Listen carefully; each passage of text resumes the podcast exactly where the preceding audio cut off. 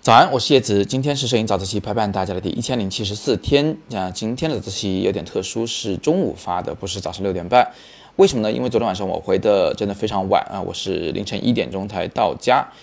啊，原因呢是去拍了点照片。有同学可能还记得，我之前呢有跟两个姑娘一起在济州岛拍了一些照片，后来呢就好久没见啊。昨天呢正好是其中有一个姑娘，就是冯若琪，因为她是演员嘛，她要拍一些新的这个宣传照，所以她就约了个影棚去拍点照片，然后我们就一起去看她拍照。当然我也带相机了，而且我肯定会站在旁边，呃，忍不住的要蹭两张照片嘛。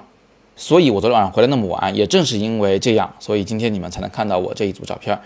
那这些照片都是蹭拍的哈，就是在别人的棚里面有别的摄影师在正经的拍照，我的旁边打酱油。呃，这种拍摄场景其实很多摄影爱好者，尤其是人像摄影爱好者呢，都会遇得到。对于爱好者而言呢，这真的是一个非常不错的学习机会，因为你可以观察到别的摄影师是怎么拍照的。另一方面呢，还有一些摄影爱好者也会遇到一种跟这个类似的情况，就是群拍。啊，十几二十个，甚至三四十个摄影爱好者一起出钱去雇了一个模特，雇了一个造型师，然后大家一起围着他来拍照。那这两种拍法呢，都有些类似的地方，他们都有一些不方便啊。比如说，比如说这个环境不是由你来决定的，造型不是由你来决定的，模特的引导是由别人来引导的，甚至连布光你都决定不了啊，你只能是就着现有的条件勉强的去拍几张照片。而且啊，那个所谓的最佳机位永远都不是你的哈，你肯定抢不过人家。呃，你要是蹭拍的话呢，那显然是那个正在工作的正经八百的那个工作的摄影师，他才应该去占据那个位置啊，我肯定是不能碍着他的事儿的。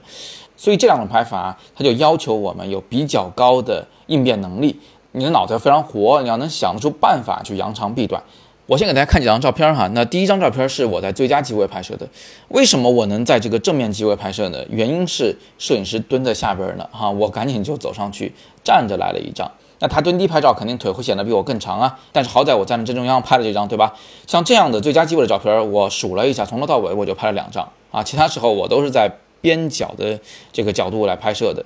比如说呢，接下来这几张照片你们可以看一下啊，这一看就是在旁侧拍摄的。这两张照片里，冯若琪都是在看这个影棚的摄影师的，不是在看着我。而且你甚至能看到他的左侧和右侧总是挡着一些像三脚架一类的东西啊，其实那个是魔术架，是用来架他旁边和顶上的柔光板的。我为什么会这么拍呢？因为我知道从正面去拍摄一张简洁背景的照片呢，肯定是没戏。而且也没有必要嘛，因为人家毕竟花了钱来拍这个照片，他会得到一张足够清晰的彩色照片的，所以我在那儿再重复一张，实际上意义不大。那么我就需要从别的角度来拍摄嘛。但是影棚里，你知道这种架子啊、灯光啊、线啊是很多的，我稍微偏一点，就很有可能会拍到影棚里的其他的东西，所以我就干脆换了一个思路，我来拍摄一个所谓的环境人像，也就是说，我要把这个模特在这个影棚里拍照的这整件事儿给他讲出来。我要描述好，这是一个影棚，而不只是得到一个简单的纯色的背景。所以接下来哈，我就利用现有的条件，想了各种各样的办法来找这个前景，同时也放宽了我自己对背景的要求。呃，所以接下来这一张的前景中挡的事物会更多一些哈。你们看到的下方那个黑色的模模糊糊的三角形的那一块呢，实际上是一个比较大的鼓风机，它可以把那个姑娘的衣服啊、裙子啊给吹得比较飘逸。而这张照片中间那个亮亮的地方，就是魔术架的那个反光嘛，只是它离我比较近，就要呈现出现在这种状态。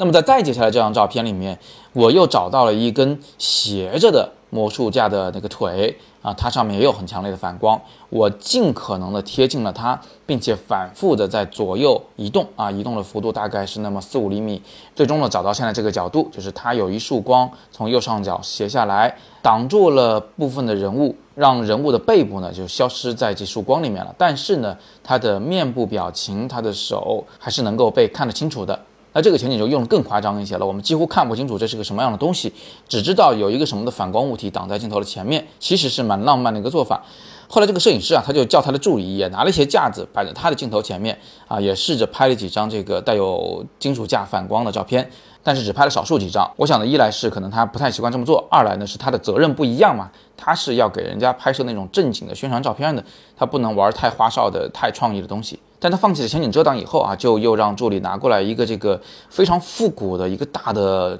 聚光灯啊，呃，当道具摆在了冯若琪的旁边，让他跟这个灯互动了一下，所以就有了我接下来的这一张照片。那么最后我再给大家看一张照片吧，这张照片的前景就不是那个魔术架了，而是两块那个大泡沫板子，左边那块是黑色的，在我这面是吸光板啊，在对面呢是白色的，是反光板。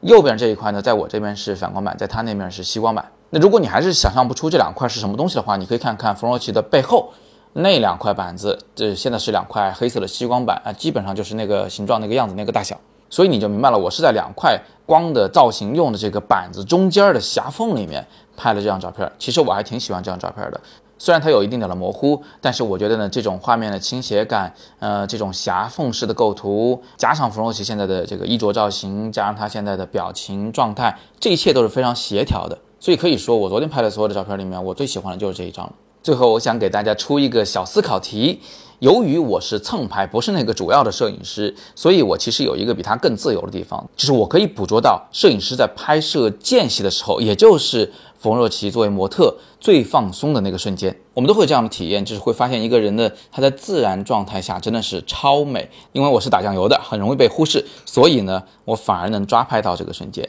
好，那么我的问题是，请你们从头到尾再查看一次我拍的这些照片，然后呢，在底部留言告诉我说，你觉得哪几个照片的瞬间，并不是他正在摆给摄影师的，而是在一个休息的间隙，我摁下了快门呢？请在底部留言告诉我你的答案，我将在明天早上通过留言置顶来告诉你们正确答案是什么。最后别忘了，我们的摄影课现在正在六幺八的大促期间，不想错过的话，可以点击底部阅读原文来了解详情。今天是摄影早自习陪伴大家的第一千零七十四天，我是叶子，每天早上六点半，微信公众号“摄影早自习”，